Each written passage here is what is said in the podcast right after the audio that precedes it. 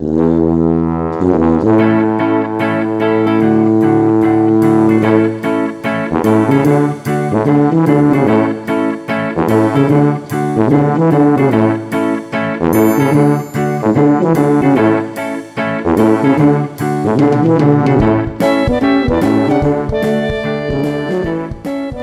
deň, dámy a páni. Vítam vás pri ďalšej epizóde Viac než fitness podcastu. Moje meno je stále Jakub Bucko a dnes tu nie som sám, pretože dnes do podcastu prijal pozvanie môj uh, bývalý kolega a staronový host Šimon Belovič. Šimon, ahoj. Čau, čau Kubo a zdravím všechny tvoje fanoušky a možná ještě pár nějakých mých. a Šimona, Šimona som si pozval do tejto epizódy, pretože má za sebou neúplne štandardný rok, tým, že sa pripravoval na súťaže v kulturistike. A paradoxom je, že ako som mu napísal, že či nechce ísť uh, o tom pokecať do podcastu, tak on mi vlastne povedal, že tiež na tým rozmýšľal, že by o tom chcel pokecať uh, v podcaste, možno uh, priamo tomto a sme sa úplne že zladili a je to krásna zhoda náhod a preto sme dnes tu. Takže veríme, že vám prinesieme zase nejaké informácie aj z tohto možno špecifickejšieho odvetvia, toho, toho fitness. Uh, ako sa máš overall Šimon, že aktuálně, keďže už máš, předpokládám, sezonu za sebou? Hele, aktuálně se mám hm, výborně, myslím si, že to po závodní období si, si uh, užívám, i když má taky nějaké svoje výzvy, ale ne, že by ta příprava jako taková uh, byla něčím negativním, že bych si to jako neužíval, bylo to jenom náročný a teďka už mám teda pokoj a je dobře. Já musím říct, že celou tu přípravu jsem, jsem si užíval a samozřejmě to mělo nějaký svoje úskalí, ale to má asi každá situace, takže měl jsem se dobře a mám se pořád dobře. A ako, ako dlouho ti trvala príprava? Koľko si bol reálne, že... Nepoviem, že v deficite, poviem, poviem že v príprave, možno sa potom dostaneme k tým de- detailom, že v akom pomere to bolo, ale koľko reálne si bol, že OK, teraz sa pripravujem na súťaž? Jasně, myslím si, že to začalo uh, se Stevem, s, tren- s trenérem, se kterým jsme do toho šli, mm, tak asi rok a půl, myslím si, že to bylo rok a půl před létem. Myslím, po nějaké té první vlně covidu jsem se do toho rovnou pustil. Rok a půl to bylo v zmysle, že a tá prvotná mm-hmm. myšlienka, že OK, teraz začína ten proces, že idem sa pripravovať na súťaž, ale v zmysle, že asi ste tam mali nejakú off-season aj, alebo rovno, že příprava, příprava v rámci deficit. Jo, přesně tak. Musíme jako rozlišovat, co je příprava uh, celkově a co je potom ta předsoutěžní dieta. A, takže ten proces má samozřejmě důležitost i mimo tu dietu, jo, možná i o to větší. A, a začali jsme ale ne off-season, ale takovou a, před dietou, dietou, před soutěžní dietou. Mm-hmm. před předsoutěžní dietou. Před, před, před, před, před soutěžní dietou. jo, kde já jsem vlastně začínal na nějakých 97 kilech, což bylo na, na konci uh, té první uh, vlny toho lockdownu kdy jsem půl roku ani extra netrekoval stravu, um, držel jsem se nějakých základních návyků, cvičil jsem v lockdownu tak, jako, jak to nějak šlo. A už jsem byl trošičku jako zatučnělejší, to znamená, potřebovali jsme víc eh, vidět ty proporce, víc vidět ty slabiny a, a hlavně ten, ten největší důvod, proč začít tou dietou v tom období, bylo to, že kdyby jsme začali nabírat, tak samozřejmě budeme nabírat nějaký další tuk, kterého už tak tam bylo dost. To znamená, kdyby jsme to udělali klasicky off-season a pak šli do předsoutěžní diety, znamenalo by to, že bych v té dietě musel být ještě díl, než jsem nakonec byl, což teď, když se na to podívám zpětně, to by bylo, to bych asi už zemřel. Uh, takže to bylo i z takových praktických důvodů do budoucna. Nejdřív to trošičku jako v úzovkách pročistit, potom si dát nějakou kvalitní off-season a potom do té předsoutěžní diety, kterou bychom začali na nižším procentu tuku, než, než eh, kdyby jsme začali rovnou s off-season. Toto je paradox vlastne, že čo všetko ty si zahrnul pod ten pojem akože príprava, keď sme akože začali túto časť, že vlastne tá príprava začala už vôbec tým, že najprv OK, nejaký deficit, aby sa dostal do nejakej pozície, že vieš čo chceš na čom pracovať, potom ešte v rámci toho nejaké naberanie až potom tá predsúťažná ako keby priamo tá dieta, alebo práve to, že veľa ľudí si asociujú s tým, že príprava. A možno vlastne ja som aj tak konštruoval tú otázku z toho, že som vychádzal, že tá príprava, hej, že príprava, príprava a že keď ti začal ten deficit, že veľa ľudí si asociuje to, že príprava rovná sa súťažná dieta.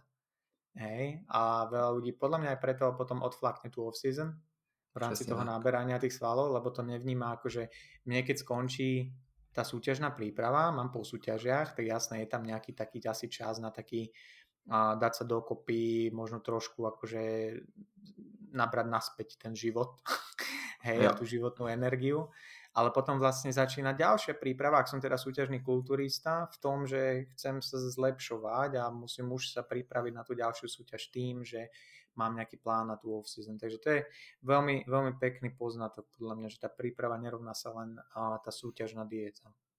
Jo, vzhledem k tomu, že jako tam, tam záleží, jakou filozofii obecně v tom sportu máš a jakoby většinou, když ke mně přijde závodník, tak jeden z těch problémů, který jako zažíval byl ten, že nemá za sebou žádnou kvalitní off-season. S minulým trenérem jsme off-season neřešili. Příprava znamenala prostě den do deficitu. Jo? To znamená to období, ve kterým vyloženě nabuduješ nejvíc svalů, tak v podstatě to nikdo moc neřeší, nedává tomu takovou prioritu. Ale pokud ta kulturistika a to fitness je to pro tebe velkou ambicí nebo je to prostě lifestylem, což nemusí být jakoby zároveň, tak úplně každý to období má nějaký význam úplně každý to období by mělo být braný s nějakou zodpovědností a s nějakým cílem, jenom se prostě ty cíle mění. To znamená, já kdybych měl v blízké době znovu jako za cíl soutěžit, tak, tak už teďka to, co dělám hnedka po těch závodech, má nějaký svůj význam pro ten budoucí výsledek. Jo? A vlastně já v té situaci jsem, já chci závodit znova, jenom za delší dobu, k čemuž se možná jako ještě dostaneme. Um, ale už, už teď vlastně to má nějaký svoje cíle, to znamená rozhodně to není jako začnu to zase víc řešit, jakmile začne další předsoutěžní dieta, to jako vůbec.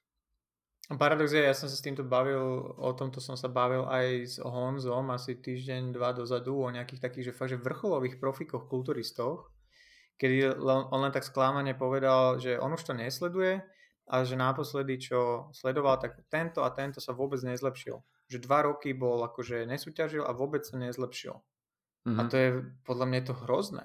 Kto sa má zlepšiť, vieš, keď nie je proste, že profík, čo tomu ako keby, že to už vyššia ambícia asi není, že len na tej najvyššej úrovni fakt, že súťažiť. Pravdepodobne riskuje oveľa viac aj svoje zdravie do, do určitej miery, tým, aké látky užíva, ale proste nezlepší sa, lebo pravdepodobne to není tak štrukturované, ako by mohlo, pravdepodobne a tie informácie a mne, mne to stále akože nejde úplne do hlavy, že ako to je možné vôbec, že na tej úrovni, že či je to len, že sa proste tradujú tie, tie tradície a takéto tieto veci, čo fakt, že nefungujú alebo fungovali len fakt tej genetickej elite a neviem, je to, je to zaujímavé, že fakt, že aj na tej profi úrovni sa prostě ľudia nezlepšujú. Jasně, tak jako jedna z těch věcí je, že se budou blížit nějakému genetickému maximu asi víc než, než neprofíci. Um, a potom já z toho mám takový pocit, já už teda takovou kulturistiku profesionální uh, nesleduju nějakou dobu. Mě ta kulturistika zajímá spíš z hlediska toho, toho procesu, té vědy zatím, uh, sleduju mnohem víc naturální kulturistiku, takže třeba se mě ptá někdo, jestli jsem viděl Olympii nebo Evels, je mi to upřímně úplně jedno, uh, takže vůbec se na to nedívám. A ani proto nevím, jako jak ti lidi třeba fungují a tak a takže nemůžu to říkat s nějakým velkým sebevědomím, jak to u nich je, ale mám pocit, že příliš věci jako nějaká struktura tréninku, dlouhodobý plánování, periodizace, nějaká větší sofistikovanost tam chybí. A jedním z těch důvodů je asi i to, že, že ten doping, který tam prostě s tím souvisí, tak je tak strašně silný faktor, že možná nemají motivaci řešit tolik ty ostatní věci. Ale myslím si, že opravdový profík bude řešit i všechny ty ostatní faktory a o to, o to díl a víc se bude zlepšovat. Ja, ja takisto akože tú profi kulturistiku veľkú akože nesledujem, lebo ma to tak nejak akože nezaujíma. A sem tam sa objaví správa bohužiaľ, že niekto, niekto zomrel, čo akože nevrhá dobré, dobré svetlo na to takisto. A mám pocit aj ja, že akže v rámci tej naturálnej kulturistiky, najmä vo svete, lebo tu vôbec o tom neviem, že aká je úroveň, príliš to tu podľa mňa není ani tak, že na, na očiach ľuďom, a, ale v tej zahraničnej, tá, tá Británia, tí borci, že v tej naturálnej kulturistike fakt tam je cítiť z toho, že si dávajú záležať na tom, aby tam bola tá štruktúra, aby vychádzali aj z nejakých základných vedeckých poznatkov.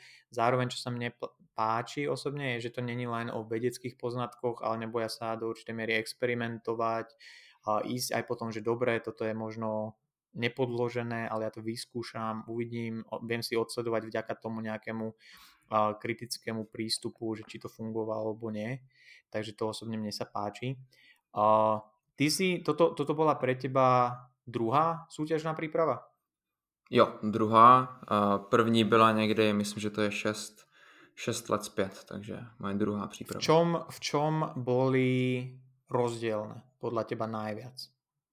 Jo, teďka směřujeme k takovému tématu, který nám obou je jasný a my jsme se tak nějak jako bavili, jak o tom budeme mluvit, protože uh, my jsme s Kubou uh, bývalí spolužáci a před nějakou dobou jsme začali nahrávat právě tady tento podcast a jestli si pamatuješ, tak jsem za tebou přijel uh, do Bratislavy, tehdy, když jsme ano, se ano, domluvali, že budeme něco vymýšlet.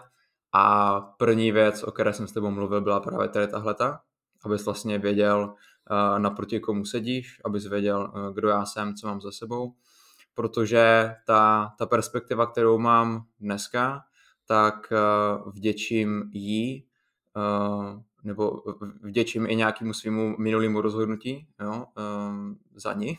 A to rozhodnutí bylo prvně začít s dopingem.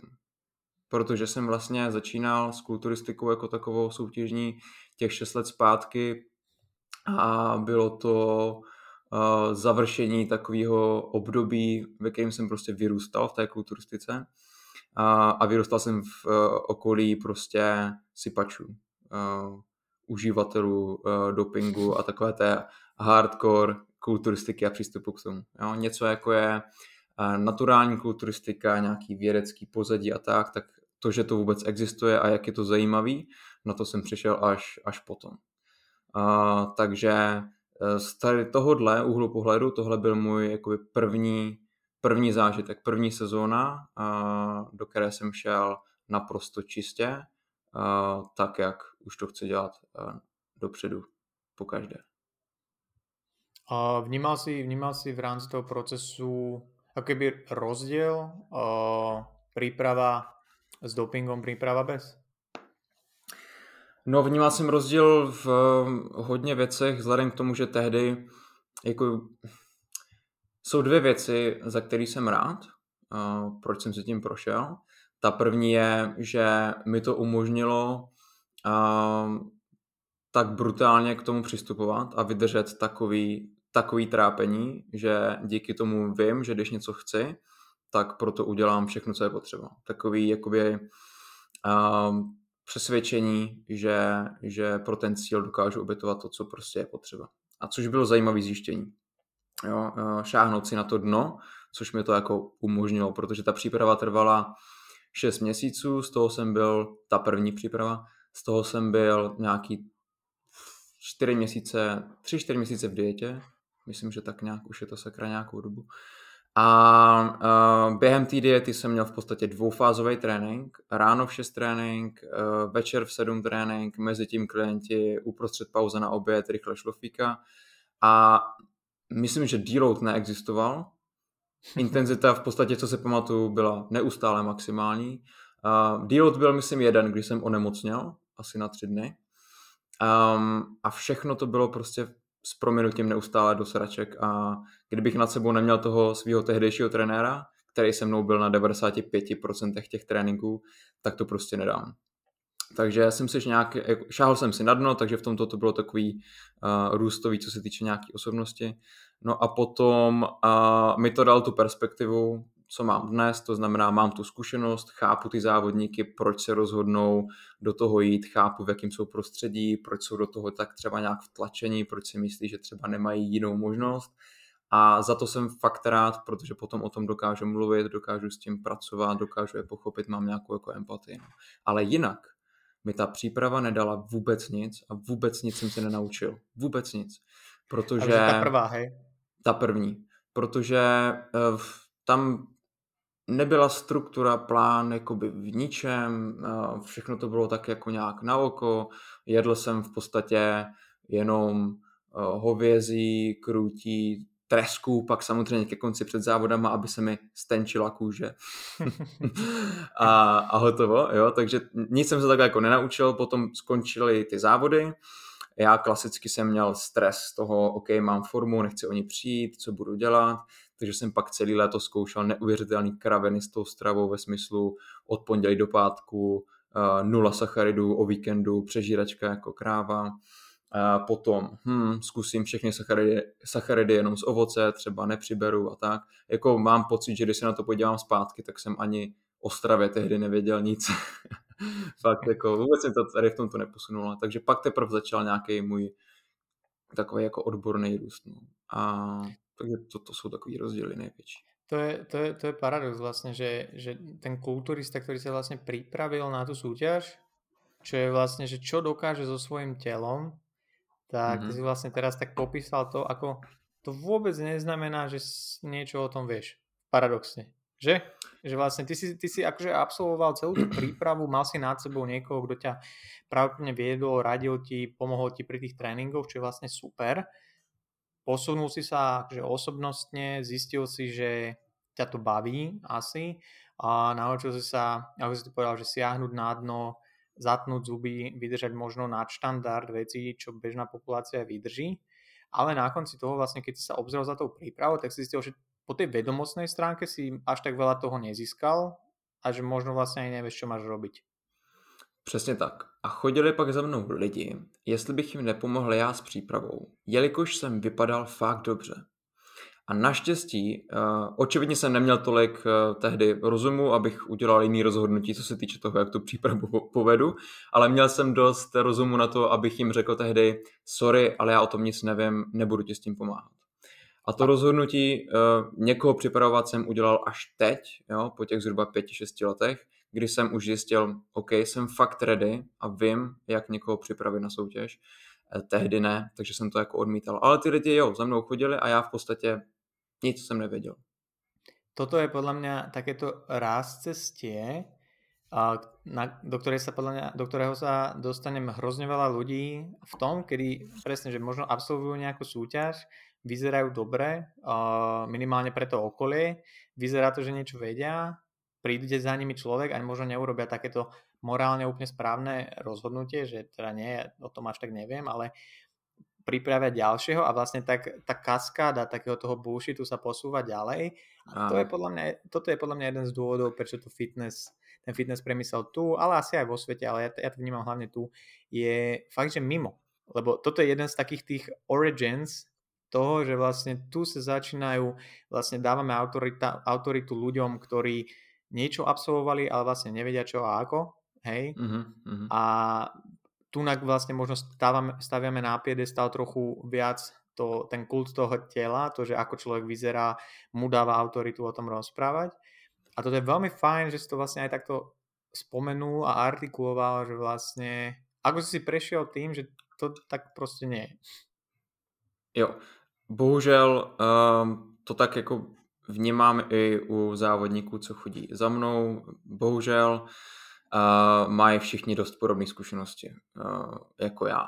Uh, většina trenérů, uh, o kterých já vím, že něco vedou, tak bohužel to vypadá nějak, nějak takhle. Já o tom mluvím naprosto otevřeně, dovolím si to nějak uh, uh, kritizovat, řekněme, snad konstruktivně, jelikož jsem prostě v té situaci byl jak na jedné, tak na druhé straně a je to prostě perspektiva, kterou mám a bohužel ten stav je takovej. Ten člověk nabide nějaký sebevědomí, když nemá dost nějaký sebereflexe, tak, tak si bohužel možná upřímně i myslí, že jelikož takhle vypadá, tak přece ví, co dělá a může radit někomu jinému. Jo? Ale co, co v té kulturistice hlavně potřebujeme, tak je nějaká prostě obecně regenerace, kvalitní trénink a i když to nedělám úplně optimálně, tak jako nějak porostu, že jo, nějakou dobu, nějakou dobu. Když do toho dám ještě nějaký látky, což je bohužel taky dost častý u nás, tak v podstatě můžu dělat spoustu věcí špatně, uh, nejenom neoptimálně, ale vyloženě blbě. Stačí, když budu tvrdě trénovat a nějak regenerovat, uh, něco si tam přidám a nějak se zlepším formu udělám, ať už tím, že se budu trápit hromadou kardia nebo obrovským množstvím neefektivního objemu tréninku, Případně tam pak pošlu nějaký zakázaný spalovače tuku a pak nějaký diuretika a hele, ono to nějakou formu hodí, že jo. A je to no. A co jsem se vlastně dozvěděl? nic, jenom jak tam narvat co nejvíc všeho a ono to nějak jako dopadne. Jo? Sedří ze sebe kůži, ten tuk země nějak sleze, ty svaly nějak stvrdnou, a nějak to vypadá, no mám formu a co, co, co s tím, jako jak můžu takhle někomu radit. A potom to dopadne prostě tak, že se to posouvá dál a dál a nakazí to pořád větší a větší množství lidí a pak to fitness vypadá tak, jak to bohužel vypadá. No. Takže je to smutný. Jo, má, má, máme taký, taký vírus vlastný v tomto fitness priemysle s takouto, takýto delta variant. A, dobre, keď sa, keď sa pre, presunieme uh, Let's not go there.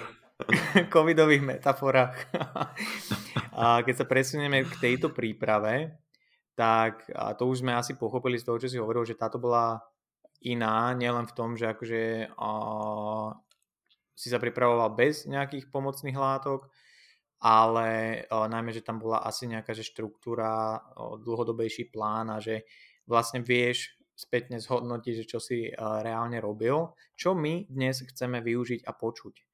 Čo znamená, že moja otázka je, ako, ako vlastne vyzerala tá príprava, čo sa týka nejakého začiatku, možno priebehu to, tej prípravy, ako končila, s tým, že na začiatku ty už si vravel, že si vlastne začínal v pozícii, kedy si príliš jedlo netrekoval, uh, jady, jady, jada. Uh, teraz, keď sa na tým obzrieš, uh, chcel by si tu ďalšiu začínať v inom bode? A chtěl bych další přípravu, kterou plánuju tak za 4-5 let, protože teďka mám chvilku malinko jiný cíle sportovní. Tu bych chtěl začínat z nižšího procenta tuku ještě. Um, protože ta závěrečná fáze té přípravy, což teda byla ta předsoutěžní dieta jako taková, tak u mě trvala nějakých 8 měsíců, což řekněme je takový to, uh, takový ten druhý konec toho spektra. Jo? Jak dlouho by asi příprava měla trvat? No, tak možná maximálně takhle dlouho.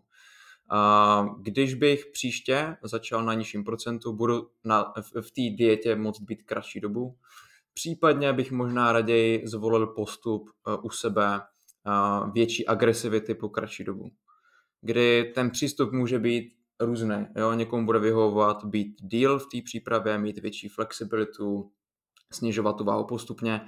Mě už ke konci uh, dost obtěžovalo, že jsem tak dlouho v deficitu, už jsem začínal mít pocit, že vlastně můj život je v deficitu a už jsem to tak jako nějak adaptoval, že takhle to prostě vypadá a začalo mě to jako pomalu obtěžovat. Takže příště bych radši začal z menšího procenta tuku a byl v té přípravě kratší dobu, řekněme čtyři měsíce a chtěl bych to mít hotový. A jste Takže... to nějak řešili s, so Steveom, že tieto vlastně a povedzme negatívne dopady v zmysle toho, že si mal už ku koncu pocit, že to je príliš dlho alebo tak, alebo to bola len vec, ktorú si prostě s tým počítal už pre tou prípravou, že takto to bude? No, on původní cíl byl uh, mít soutěž v září. Chtěli jsme vlastně s Jendou Cahou jet uh, do Ameriky a soutěžit uh, v INBA. Ale změnily se plány uh, Jendovi, covid nám do toho hodil vidle skrz cestování do USA, takže jsem hledal alternativu a chtěl jsem jít do federace eh, WNBF, což je ta velká evropská federace, ve které i vlastně můj trenér závodí, ale a, kterou vlastně i já považuji za nejvíc prestižní a chtěl bych v budoucnu soutěžit právě tam. Ale eh, mají tam právě pravidlo uh, sedmi let od užívání jakýchkoliv látek a u mě to bylo mhm. šest let.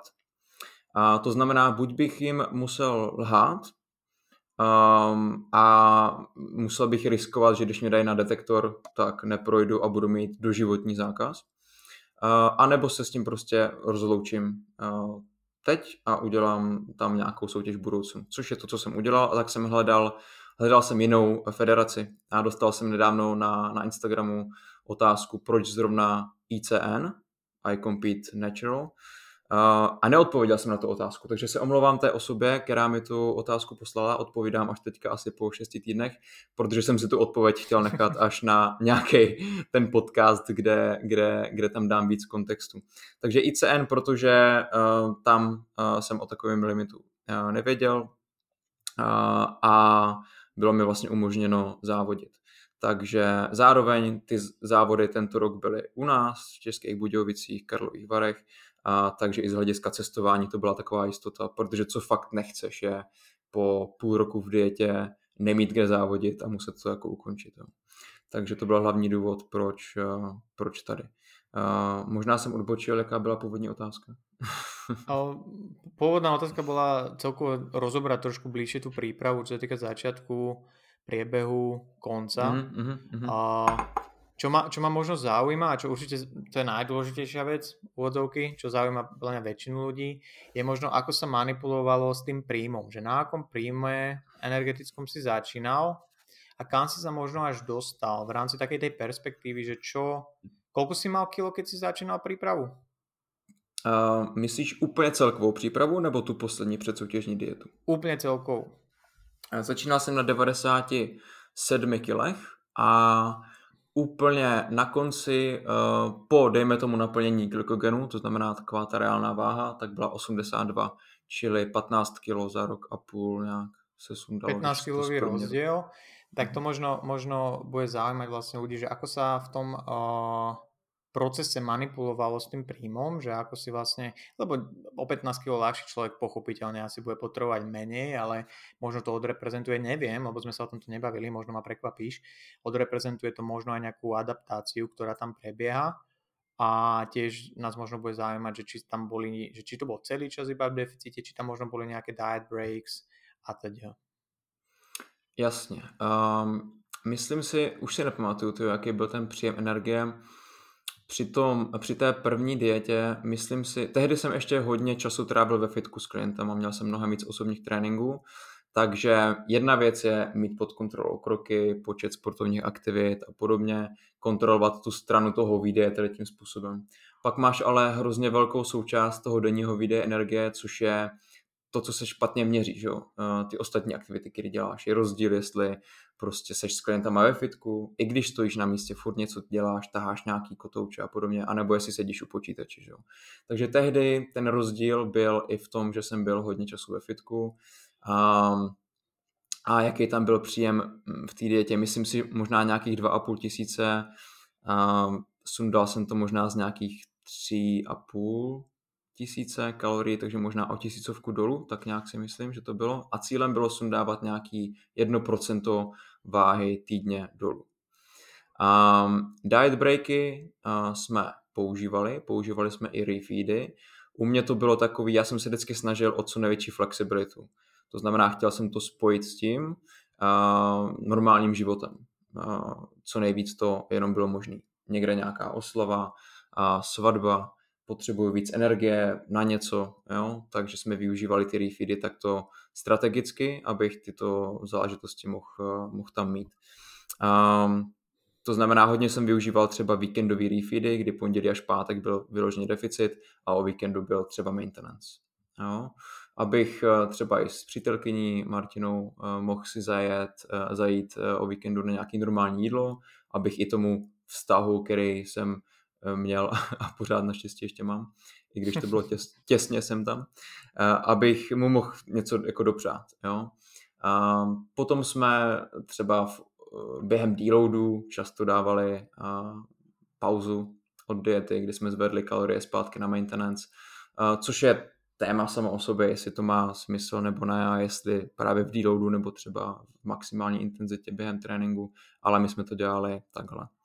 Takže takhle jsme sundali uh, nějakých z 97, myslím na nějakých 92, takže nějakých 5-6 kilo šlo dolů.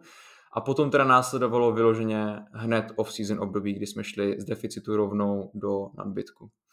Tam jsem byl na nějakých 3300 kaloriích um, a nabírali jsme z těch 92 na nějakých 95, celkem bych řekl konzervativně.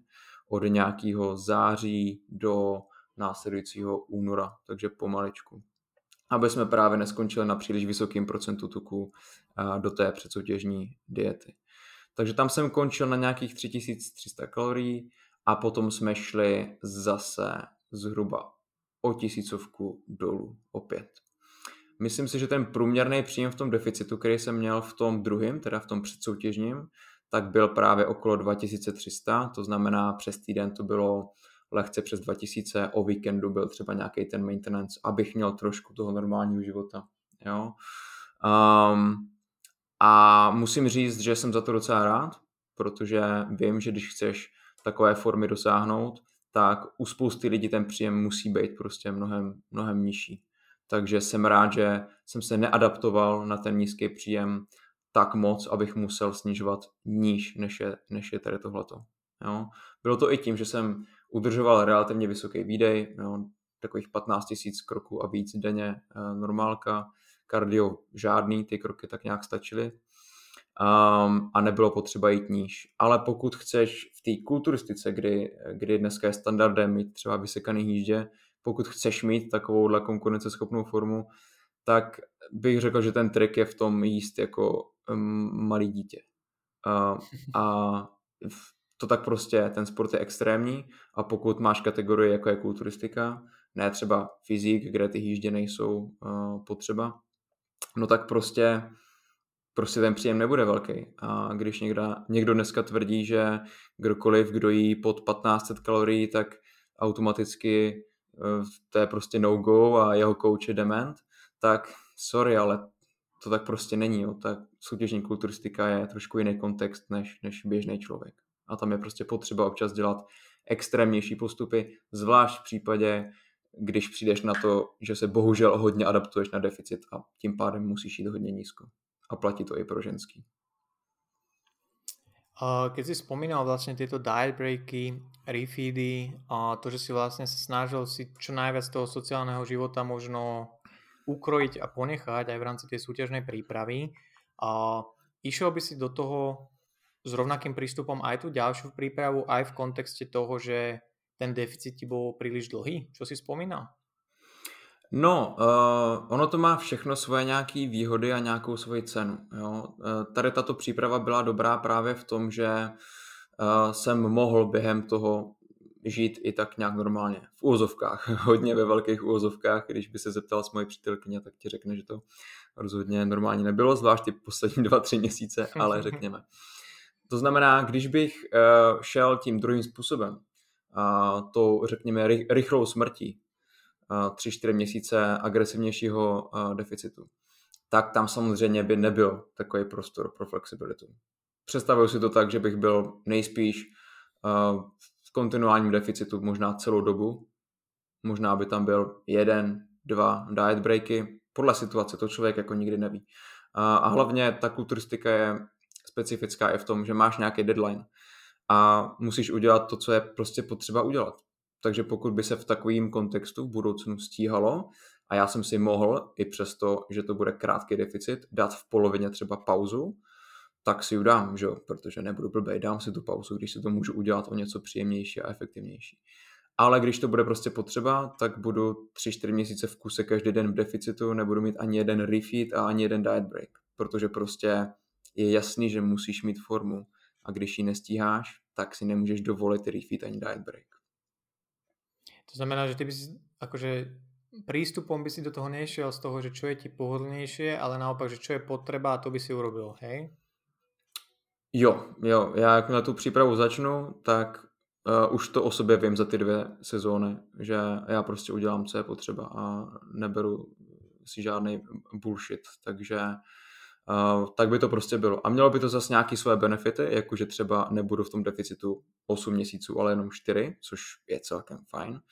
Ale zase m, nějakou tu cenu, jo? že ty 4 měsíce prostě to bude muset být uh, drsnější, budu mít méně flexibility, budu muset víc říkat ne jiným věcem. Jo? Ale chtěl bych to zkusit už i jen z nějakého důvodu porovnání, co třeba dlouhodobě pro mě bude lepší. A zažil si si už aj u klientov, čo si pripravoval, nejaký taký konkrétnejší psychologický profil tých ľudí, ktorým vyhovuje jedno versus druhé? alebo je to vždy hmm. náročné zjistit vopred?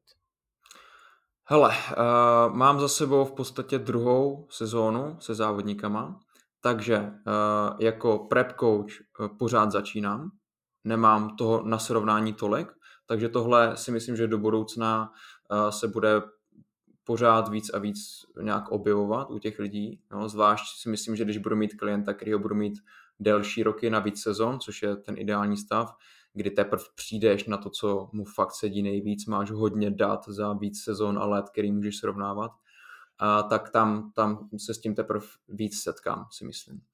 A to znamená, aktuálně ta moje zkušenost s těma závodníkama je většinou taková, že jdeme na závody spolu poprvé.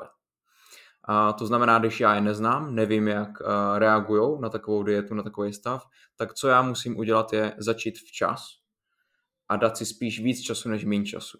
Takže um, u žádného z nich jsem neudělal rozhodnutí typu hele, prodloužíme off-season, aby jsme nabrali co nejvíc svalů a pak půjdeme do rychlého deficitu před soutěží. To je podle mě v takovém kontextu dost nezodpovědný, protože nakonec to může skončit tak, že budeš muset prostě sprintovat jo, co se týká toho, toho deficitu před tou soutěží, což úplně nechceš. Je lepší být uh, ready, mít formu mnohem dřív, abys měl pak čas s tím nějak pracovat před tou soutěží uh, a aby ten závěr mohl být co nejméně drsný, co je jenom možný. Takže ty přípravy těch mých závodníků teďka byly spíš delší a u některých z nich uh, jsem viděl, ano, že, že reagovali třeba hodně dobře a že byli ready třeba hodně brzo a tím pádem třeba jeden konkrétní, Michal, tak ten, ten teďka vyhrál vlastně v tom ICNku i profesionální kartu, um, tak ten se mi dostal do formy v podstatě tak dva měsíce uh, před. Bylo to i tím, že měl hodně dlouhou vyloženě soutěžní sezónu, že tam měl nějaký závody, uh, nějaký data a pak uh, poslední třeba o dva měsíce později, čili musel dlouho držet formu, ale i tak jsme byli ready hodně brzo a příští sezónu, co bude soutěžit, tak určitě dáme kratší, agresivnější deficit a budeme spíš díl nabírat. Budu už vědět, že se to u něho můžu dovolit a bude mu to určitě víc vyhovovat, protože zároveň on konkrétně taky docela trpěl na to, jak dlouho ta příprava trvala. Už to pro něho bylo mentálně fakt jako náročný ty poslední měsíce. Mm-hmm.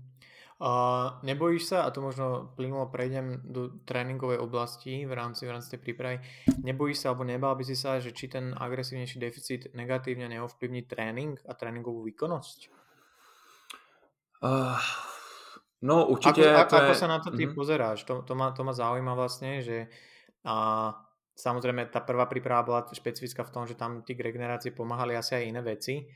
A, určite. Ale ale že ako sa vlastne na to pozeráš, prípadne či to zvažuješ takto vopred a či sú nejaké measures a postupy, ktoré by si v takom prípade v tom tréningovom realme a, zaviedol? Um, určitě je to negativní faktor, nebo silnější, než kdyby ta příprava, ten deficit nebyl tak agresivní. Na druhou stranu řekl bych, uh, že ta délka toho deficitu uh, možná by mohla působit stejně tak blbě. Minimálně co se týká třeba rizika ztráty svalové hmoty. Uh, neřekl bych, že máme úplně dost dat na to, spíš nemáme, aby jsme řekli, co z toho bude lepší. Uh, takže co se týká vyloženě výkonu, výkon si chceš udržet v té dietě už jenom proto, aby jsi měl aspoň trošku jistotu, že si ty svaly držíš uh, jenom tak dobře, jak je jenom možný. Uh, jeden z těch hlavních faktorů, který bude mít vliv na to, jak moc riskuješ ztrátu svalové hmoty, je to procento tuku jako takový. Uh, to znamená, čím nižší procento tuku, tím bych řekl, že je větší riziko té ztráty svalové hmoty. Uh, takže jestli se tam dostaneš rychle, nebo, nebo až ty poslední čtyři měsíce v dlouhém deficitu, myslím si, že to riziko bude podobný. Uh, taky z hlediska toho, že vím, že takové přípravy se dají efektivně udělat a mám nějakou důvěru ve své schopnosti takovou přípravu eh, vést, tak si myslím, že, že to není eh, velký riziko, kterého bych se obával.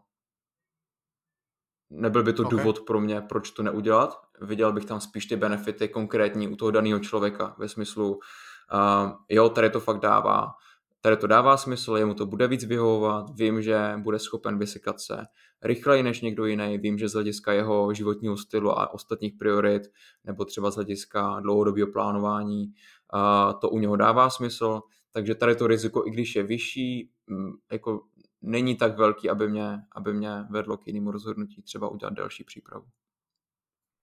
A ako sa, ak sa vôbec uh, nejakým spôsobom vyvíjal a menil tréning u teba v rámci tej, uh, tejto poslednej prípravy, od, možno od toho začiatku tej prípravy po konec, či tam boli nejaké veci špecifické pre súťažnú prípravu v kulturistike, ktoré sa museli vlastne stať a upraviť a zmeniť? Jo, taková zajímavá věc, která mě napadá jako první je, Občas mám uh, klienta s tady uh, takovýma většíma ambicema a já teda uh, se snažím se všema o tom tréninku komunikovat tak, uh, aby jako chápali přesně, proč to vypadá tak, jak to vypadá. Ale občas jsou ty lidi trošku nervózní třeba z toho, že ten trénink je dost podobný uh, delší dobu. A říkají si, ty neměli bychom to úplně překopat, um, nějakou úplně jinou frekvenci nebo úplně jiný split, nebo velký změny a tak. A já říkám, hele, tady něco jako šokování neustálý není furt potřeba, není to úplně a thing, která by tam měla význam. Je to spíš o tom, dělám nový tréninkový cyklus, změním jenom ty věci, pro který mám prostě důvod. A pokud ten tréninkový cyklus očividně přináší výsledky, dobře regeneruješ, nemáš vyloženě pocit, že se flákáš a zlepšuješ se, no tak ten další cyklus může vypadat úplně stejně a je to naprosto v pořádku. A vlastně ten můj tréninkový split, a taková ta jeho hrubá struktura, tak vlastně za ten rok a půl byla naprosto totožná úplně celou tu dobu. A samozřejmě tam byly změny, ale spíš ve smyslu nějak nám rostl objem, což ještě se teda k tomu dostanu, výběr cviků, jo, kdy klasicky nějaký větší cviky jsme rotovali jednou za delší dobu, menší cviky, tam jsem měl víc flexibility, ale jinak ten, ten split byl furt stejný a ten přístup byl dost jako podobný. Co se týká nějakého toho dlouhodobého postupu, tak řekl bych, že jsou jako různý, uh, různý strategie, které můžeš jako naturální science-based kulturista volit.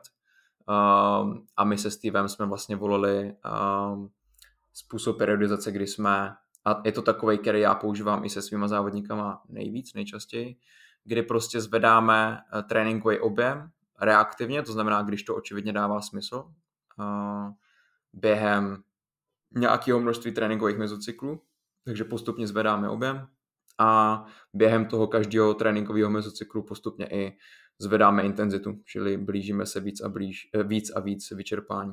Zakončíme deloadem v situaci, kdy cítím, že ho fakt potřebuju, to znamená, ten deload je předplánovaný, ale když například nedával smysl, měl jsem pocit, že můžu ještě týden třeba progresovat, tak jsem Steveovi řekl, hele, příští týden je v plánu deload, ale já mám pocit, že ještě budu schopen příští týden potlačit nějaké čísla, tak jsme třeba mezocyklus protáhli. Uh, jindy m, někdy se stane, že člověk třeba nějakou dobu přemotivovaný, má intenzitu vyšší, než, než, než bylo původně naplánovaný a je třeba potřeba deloadovat dřív. Jo? Takže takhle nějak jsme k tomu přistupovali. Potom samozřejmě změna toho, jaký typy sérií používáš, nějaký, nějaký metaboličtější způsob práce, super série, uh, mayo sety, drop sety a podobně. To jsou jak, nějaké strategie, které jsme postupně víc a víc zařazovali s tím, jak se zvedal ten objem toho tréninku. Protože to, na co kulturista musí myslet asi nejvíc, jeden z těch nejhlavnějších principů je nějaký poměr stimulu versus potřeby regenerace v tom, v tom tréninku, v tom cviku. Takže podle toho se i třeba měnil výběr cviku, kdy ke konci uh, přípravy třeba nebude úplně nejvhodnější mít tam furt nějaký těžký dřepy a podobně, ale spíš to nahradit nějakým stabilním strojem jako leg press a tak. U mě ještě byly nějaký potíže s kolenama, takže to byly další důvody. No a potom um, neustále přidávat například na klasických setech a zvedat neustále váhu jako takovou, pracovat s velkou absolutní váhou, už taky nemusí být úplně výhodný. No? Kulturista nepotřebuje nutně eh, zvedat výkony. Ten výkon je v kulturistice spíš nějaký vedlejší produkt toho veškerého snažení. No? Takže i, i když uh, učím, nevím, studenty v institutu, tak říkám, uh, vy v podstatě, pokud vás zajímá růst svalů, tak byste měli hledat způsob, jak, jak to můžu udělat ještě kvalitnější a stimulativnější ten trénink s nižší váhou, abych nemusel manažovat tak velký stres. Takže tady tím letím obecným přístupem eh, to bylo tak nějak doprovázeno. Jo. Eh, tréninkové metody, které znamenaly víc stimulu a potenciálně nezvedat tu potřebu regenerace. No. A vieš k tomu dať nejaký príklad, že čo konkrétne to bolo z toho, čo si aj spomínal možno už? Mm-hmm. Například uh, první, nevím, dva, dva, tři mezocykly, dejme tomu v té dietě předsoutěžní jako takové, tak můžeme mít uh, třeba tři sety uh, tlaku na prsa na levici, uh, budeme tak nějak reaktivně přidávat třeba na čtyři sety a potom nějaký z dalších mezocyklů, kdy už ta únava z té diety se začíná kumulovat, už, už prostě ta energie trošičku začíná docházet, tak můžu dát něco jako drop-down set, nebo jak se tomu nadává, kdy uh, vezmu tu čtvrtou sérii a uberu tam prostě třeba 10, 15, 20 uh, a půjdu do, do stejného vyčerpání. Jo? Abych prostě pracoval uh, s nižší absolutní váhou, ale se stejným množstvím sérií uh, do toho daného RIR, do toho daného bodu uh, od vyčerpání. Jo? Takže hledat takhle nějaký způsoby, jak, jak toho docílit. Potom třeba zvedat uh, rozsahy opakování. Jo? Už, už se víc budu uh, směřovat uh, nahoru z nějakých 8 až 12 na nějakých 12 až 15, 15 až 20. Jo? Uh, dropsety, uh, nějaký major reps a takovéhle věci jsou tam častěji a častěji. Jo? Ke konci už to může být něco jako agonistický série, který samozřejmě musí dávat smysl, nějaký kombinace typu natažená pozice, zkrácená pozice, jejich přetížení. Uh, jo, takže takovýmhle, takovýmhle způsobem. Je to, to taková, vlastně taková podobá, metaboličtější to sa, práce. To sa vlastne podobá na taký ty klasický, čo sa ešte kedysi, keď nič sme nevedeli o cvičení, že? Že vlastne čím si viacej v deficite, tým robíš ano, vyšší a aby ti stvrdol ten sval, aby si vypálil jo, ten sval. přesně, přesně. Je, je to o tom, jakože um, jsem teda v té dietě, takže už bych neměl používat ty velké váhy, protože teďka jde o to, abych jakoby vypálil ten tuk a podobně, čili ono to jako do nějaký míry dává smysl to, že to děláš, ale zase z jiných důvodů, než se původně tradovalo. A to je strašně častý, jo. A to je právě to, že uh, jasně jsme tady evidence science-based, um, ale spousta těch postupů, které děláme, uh, tak jsou z pozadí takového toho bullshitu, ale neznamená to, že eh, zatím nic není, že to nedává nějaký smysl, že to nefunguje.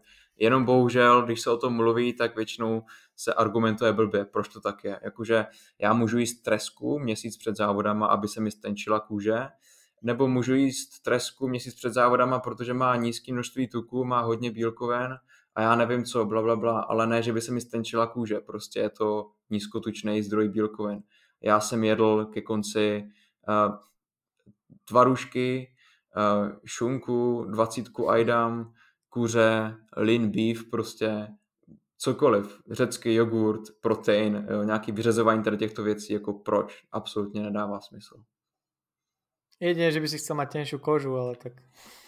Jo, jako mohl bych tu kůži z té tresky nějak... Uh, ne, ne, to neotvíram. Já jsem nikdy nechápal, že jako vznikl tento, tento mýtus, lebo zase nevím, ty šupiny nejsou úplně tenké, takže že budeš, to, že jste to, co jíte a Víš, nevím. Asi. Je teda pravda, že, že jsem asi tresku nikdy nekupoval z kůží, takže nevím, jak ta kůže vypadá. Já možná ani nemá kůžu, já nevím, možná tam je ten joke. A jo, možná to je ten cíl. Je z tresku a třeba ti sleze i kůže. a, a, a, a máš to. A dobre, čo sa týka tréningu, o, si vlastne zodpovedal také nejaké veci, čo by ma zaujímali. Verím, že aj našich poslucháčov. Čo je taká posledná oblasť, čo by som možno spojil také dve, a niečo z toho si už načrtol, je ten zdravotný aspekt a aspekt psychiky, toho mentálneho zdravia. Ty už si hovoril vlastne, že koncom ti to tak liezlo na mozog celkom ten deficit, čo je pochopiteľné, je to hrozne dlhý deficit, je to deficit, kde sa dostávaš k veľmi nízkemu percentu tuku, lebo je rozdiel, či Anička schudne zo 120 na 80 kg, hej, veľmi veľa a za veľmi dlhú dobu, ale vlastne sa fakt, že cíti lepšie a než keď ide niekto z 97 na 82 súťažných, hej, že tam už ten, to nízke percento tuku úplne neojebeme. A ako sa to podpísal podľa teba, keď to možno už aj tak s odstupom, neviem koľko máš od poslednej súťaže, ale keď to tak s odstupom zhodnotíš, čo sa týka uh, mentálneho zdravia, ale možno aj fyzického zdravia. Neviem, či si to nejak sledoval, ale uh, toto by ma zaujímalo. A co se týká nějakého toho objektivního pohledu, to znamená nějaká uh, hormonální stabilita a podobně, nebo hormonální profil, uh, tak díky za připomenutí, protože ještě jsem pořád nebyl na krvi a uh, musím co nejdřív, protože to chci provést, než přiberu víc tuku, protože uh, jak ten tuk půjde teďka nahoru, tak by se tady ty věci měly víc a víc zpravovat, takže uh, ještě bych měl pořád zachytit uh, nějaký ten pozávodní stav v tuto chvilku dobře, protože i když jsem dva týdny od uh, soutěže zhruba, uh, tak pořád to procento tuku mám dost nízko. Přibral jsem zatím jenom úplně malinko.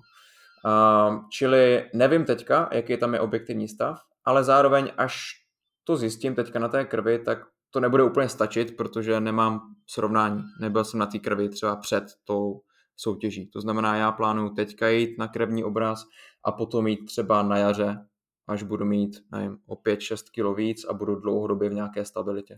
Ten návrat té, té nějaké stability v tomto může trvat docela dlouhou dobu. Myslím si, že z nějakých studií uh, plyne období 2, 3, 4, i možná v extrémních případech třeba 5-6 měsíců, než se to hodí úplně do, do pohody. Ale neberte mě úplně za slovo, radši si to zjistěte konkrétně sami.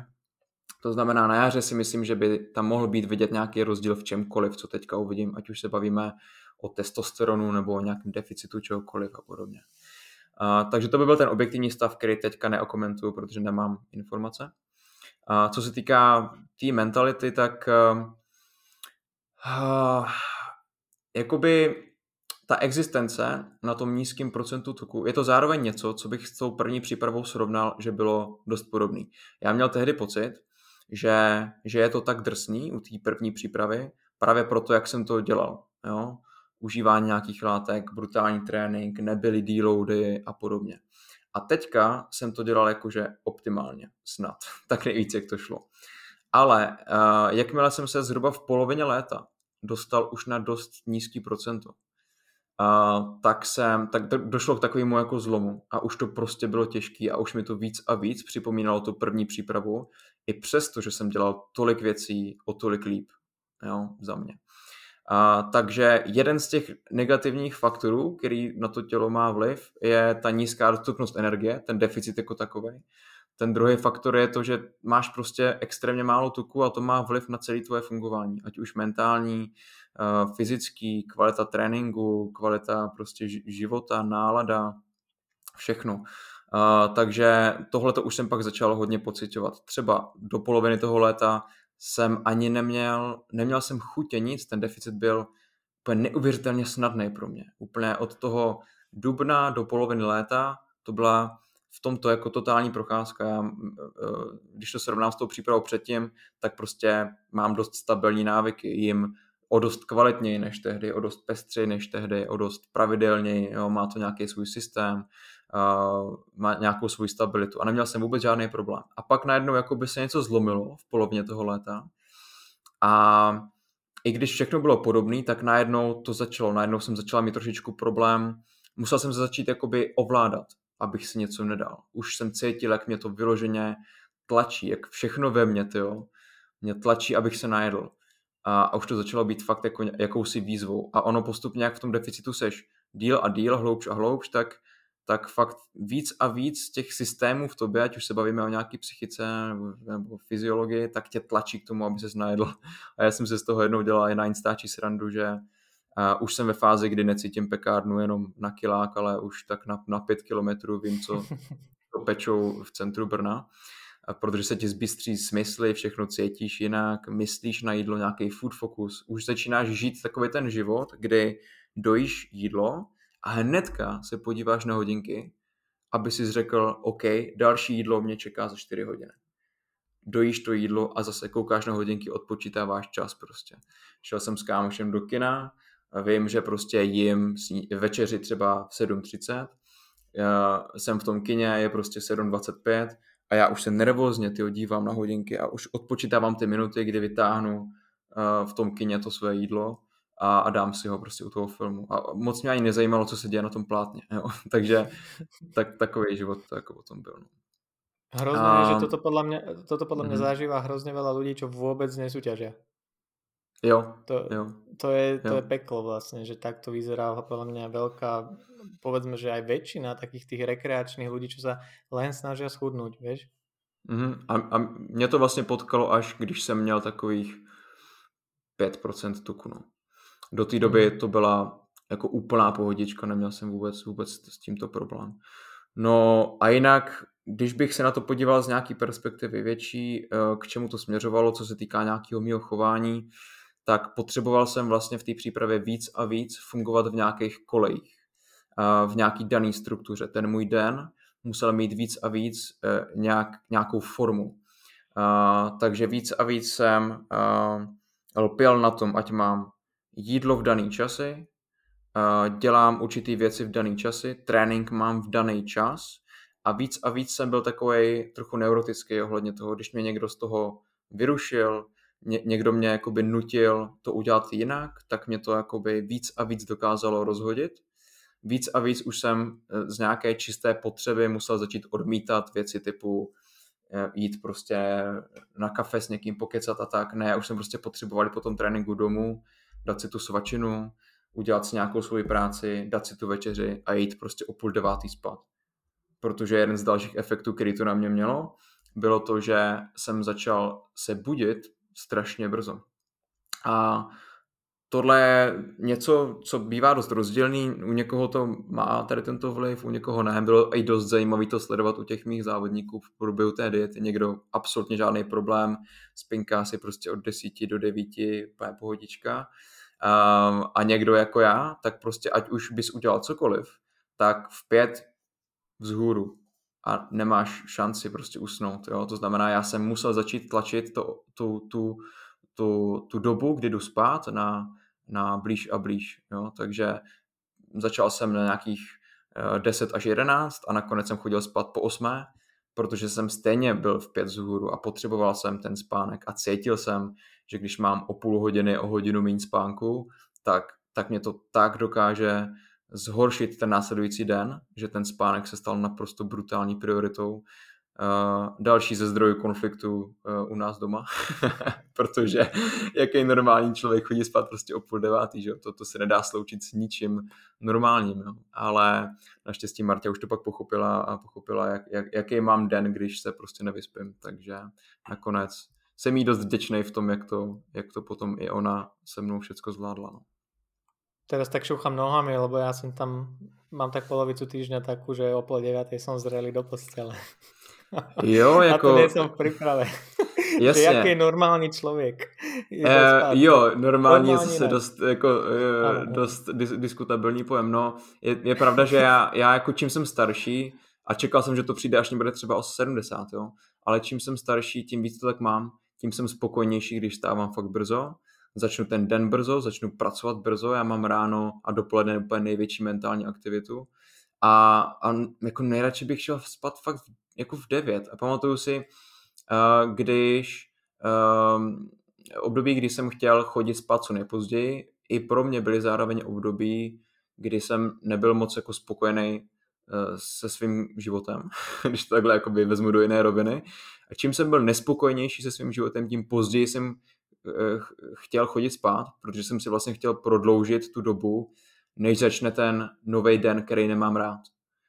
Ale uvědomil jsem si, že čím jsem v životě spokojenější, šťastnější a čím mám radši ty svoje aktivity, které dělám a čím trávím čas, tím dřív já chci chodit spát. Protože já se vlastně nemůžu dočkat, až začne ten nový den a až budu zase moc začít dělat všechny ty věci, které mám rád a já chci chodit spát co nejdřív, aby ten další den začal co nejdřív prostě. Takže to je krásné. takhle bych to zhrnul. Fakt, jakože fakt to tak mám. To je krásné. Teraz možno veľa ľudí sa reálne rozplakalo v električkách a v autobusoch. A... Jo, ale musíš, dnes, musíš dneska... Také... Musíš dneska působit na ty emoce. je to trochu. také uh, dojímavé, alebo že sa v tom našli, pretože ja som tak takisto mal isté obdobie mladosti, kedy a som, ak som nešiel von, tak som sa radšej hral do 11. do 2. a v noci na počítači a ne, ne, tak. taký zmysel v tých dňoch. A dobre, veľmi dôležitá časť a pravdepodobne taká záverečná časť toho je a čo teraz? Čo, čo robíš teraz vlastne po súťaži? Aký je tvoj cieľ teraz v tomto období, kedy neviem, či už ti začala oficiálne aj tá príprava toho season na tie ďalšie, ale čo robíš teraz, aké sú tvoje ciele, neviem, či ešte vlastne si so Stevom, či to riešite naďalej spolu, o, aký je plán pre teba ako kulturistu? Jasně. Uh, tady bych asi rád zmínil takový jako dva směry odpovědi na tady tu otázku. Ten první je nějaký můj konkrétní plán, ten druhý směr je, co by se asi zhruba mělo dělat po soutěži. Uh, možná začnu tím druhým, kdy to je takový téma, který se snažím poslední dobou hodně uh, otvírat, co po té soutěži je důležitý udělat a za mě, když bych to nějak zhrnul, co nejdřív se dostat do zdravého a produktivního stavu. Řekl bych, že je takový fenomén, že lidi, jakmile tu soutěž dokončí, tak vlastně neví, neví, neví kam dál, mají tu formu, mají pocit, že si ji zasloužili, vydřeli, tak by si ji měli udržet, ale naopak se nachází ve stavu, kdy eh, už jenom z hlediska toho hormonálního nejsou schopni se dostatečně dobře zlepšovat a ten stav se zlepší s tím, jak půjde tuk nahoru. To znamená, musí jít nějakým kontrolovaným postupným způsobem co nejdřív tuk nahoru aby se ten člověk dostal eh, jak z hlediska fyziologie do lepší pozice, tak i z hlediska mentality, protože ono to samozřejmě funguje obousměrně a když to tělo bude v pohodě, tak i ta hlava bude víc v pohodě.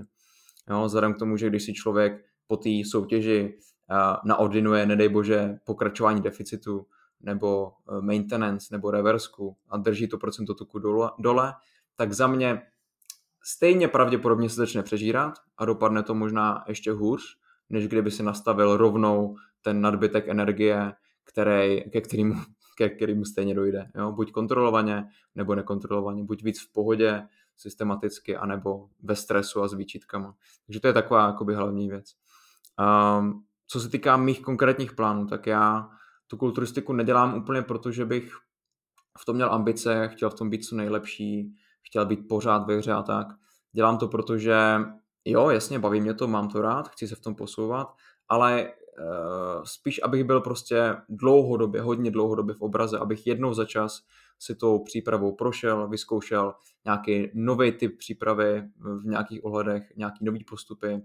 A plánuju potenciálně příště jít pod jinýho trenéra, abych vyzkoušel zase novou perspektivu, co se týče coachingu. Um, a nepotřebuju soutěžit moc často. Jako naturál si myslím, že bych stejně neměl soutěžit častěji než třeba jednou za dva roky, abych vůbec stihl nabírat nějakou normální hmotu. Když bych soutěžil jednou za rok, tak ta off-season prostě, co já naberu teďka po, ve svých skoro 30 letech, uh, za jeden nějaký delší blok nabírací, jako co naberu za svaly, když půjdu zase hnedka do diety. Jo. Tak, tak se dostanu tady z tohohle utlumeného stavu, uh, začnu možná pomalinku ty svaly nabírat a pak zase do diety a myslím si, že, že by to nebylo úplně nejrozumnější. Takže já plánuju jít do další přípravy tak za ty 4-5 let, uvidím, nechám to trošku otevřený, protože zase budu mít nové informace, budou nějaký možná nový postupy, který budu chtít vyzkoušet, budu si chtít zase opět připomenout, jaký to je, abych měl víc jakoby empatie k těm svým závodníkům, no, aby, aby i bylo vidět, že to i dělám, nejenom uh, ostatním říkám, co mají dělat. Um, a taky protože um, nebaví mě jenom tohle, ale před nějakou dobou jsem začal dělat i brazilský jiu-jitsu, který jsem vlastně kvůli té přípravě uh, ukončil. A teďka si do toho budu vracet zpátky. A to znamená, tenhle týden už možná půjdu na první trénink, teda snad to zase nezavřou a nezačnu až někdy v únoru. Uvidíme. Každopádně teďka bych chtěl tak dva roky soustředit silový trénink eh, takovým směrem, aby podporoval eh, zápas a budu chtít jako zápasit vyloženě v jiu-jitsu a tam si možná zajít na nějaký závody a zkusit, co dokážu tam a potom se zase vrátit do nějaký právě produktivní off-season, kde se budu zase třeba rok a půl snažit nabírat nějaký svaly a zakončím to zase eh, soutěží. Takže takový je můj dlouhodobý plán. Pre teba teraz to následujúce obdobie nebude o naberaní svalov jako největší ne, prioritě? Ne, ne. Teďka, Jo, teďka jsem na nějakých, na nějakých 82,5 kg, chci nabrat na takových 85, 6, 7 max a tam se chci prostě teďka tak ty dva roky držet, už jenom proto, abych byl co nejvíc uh, hbitej na tatami a nechci sebou nosit moc, uh, moc hmoty, zároveň ten trénink nebude moc být nastavený tak, abych optimalizoval nějaký nárůst svalů, to znamená, nebudu chtít vidět váhu, aby šla nahoru, protože kdyby šla, tak pravděpodobně to bude víc tuk než sval, takže proto si budu chtít udržovat tu váhu. No a potom nějaký tlačení ty váhy nahoru půjde, až, až, až bude zase hypertrofický kulturistický trénink za pár let. No. Zároveň se Stevem uh, ukončujeme spolupráci teďka od prosince. Chtěl jsem si ho nechat hlavně na tu na tu uh, nejvíc akutní fázi po těch závodech, aby mě provedl tím, jak uh, k tomu přistupovat, k tomu nabírání toho tuku. Komunikujeme spolu o tom prostě z nějaký mentální stránky, z hlediska nějakých každodenních nástrojů, jak, jak toho docílit. Takže prosincem už jsem po roce a půl uh, v tom zase sám, ale od ledna jsem domluvený vlastně s Radkem Vašíkem, že mi povede právě tu tréninkovou část toho, toho procesu, protože chtěl jsem někoho, kdo by mě to povedl, protože jakoby ten, ten, ta, ta spolupráce s tím trenérem v tomhle mě strašně vyhovovala, že to jako nemusím řešit a že mám toho někoho objektivního, kdo mi pomůže dělat ty nejlepší další rozhodnutí. A v tom tak nějak chci pokračovat. Tu stravu, to jako, to si zvládnu teďka manažovat sám, tam to teďka nebude extra uh, potřeba ale ta tréninková část určitě jo, zvlášť když je to oblast, ve které nemám tolik zkušeností, což je nějaký kondiční trénink a, a směřování toho silového tréninku tak, aby to podporovalo ten výkon v jiu-jitsu. Jo.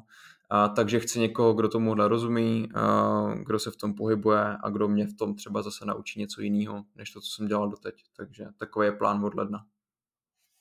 To je, to je akože podľa mňa taký aj najčastejší dôvod, či si to už ľudia uvedomujú alebo nie, prečo hľadajú podľa mňa trenéra a kouča. A práve to, že tú zodpovednosť proste za určitú oblasť posunúť ďalej a ne, nemať to v hlave a každý predsa len riešime a v osobnom živote veci, v pracovnom živote veci, kde musíme tú mentálnu energiu vnímať a toto je oblasť, kde všetkým nám na to záleží, ale niekedy proste neostáva tá mentálna kapacita na to, aby sme tomu venovali. Takže ja pravidelne každý, každý týždeň mi ľudia hovoria tiež uh, v rámci check-inov, každý týždenných, že je to proste fajn, že mať niekoho, kto to rieši a že sú radi vlastne, že nemusia oni tú zodpovednosť za to preberať do takej miery, že oni sú tí, čo si to riadia, ale že skôr len tí, čo vykonávajú tie pokyny. Jo, Takže... přesně tak. Jako, já myslím, že v budoucnu budu mít určitě období, kdy i třeba budu chtít být bez trenéra, nebo možná to bude tak muset být, jo, život tak nějak eh, se vyvíjí různě, ale teďka mám v sobě pocit, že jako nech, nechci být bez trenéra nikdy, protože já ten benefit z toho vnímám jako extrémně. Že to je jakýsi parťák, se kterým já prostě dělám ty nejlepší možné rozhodnutí. Já vůči sobě nebudu nikdy objektivní, ne do 100% a je to benefit, který, který je mi tam extrémně zřejmý. No. Jo. Uh, dobre, Šimone. Uh, je ešte niečo, čo by si ty chcel v rámci, v rámci tejto témy uh, poslucháčom zdeliť, rozobrať, prejsť? Lebo myslím, že sme to rozobrali veľmi pekne, veľmi podrobne, relatívne prehľadne, ale ak ešte náhodou niečo je, tak uh, kľudne.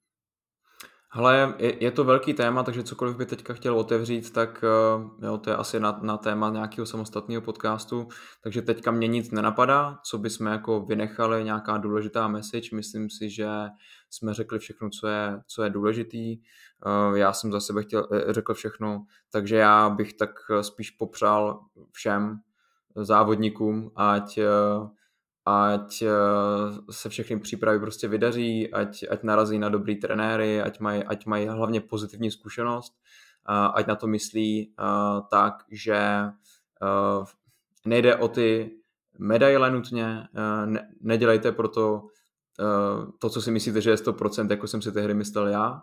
Jo? Určitě existují zajímavější cesty a a tak, no, nebudu tady zbytečně uh, emocionální, ale... to už si vyčerpá, to... to už si vyčerpá. Jo, jo, jo, to, jo, ještě nemám ten testosteron úplně zpátky, takže uh, jsem tam, jsem trošičku hysterická uh, osoba. uh, my to, takže, my to takže, samozřejmě chápeme. Jo, jo. Takže, takže všem hodně štěstí. Doufám, že, že eh, ta nějaká moje perspektiva, kterou jsme probrali dneska, tak, tak vám k něčemu bude a, a tím bych to uzavřel. Dobre, ja ti ešte raz veľmi pekne ďakujem, že si sa dostavil do tohto virtuálneho sveta, na toto virtuálne svetné stretnutie a našim poslucháčom veľmi pekne ďakujem, že dúfam, že s nami vydržali až do teraz a počujeme se na budouce. Tak jo, díky moc za pozvání. Eh, rád jsem tě viděl, slyšel po dlouhé době a zase někdy příště a díky všem za poslech. Pa, pa.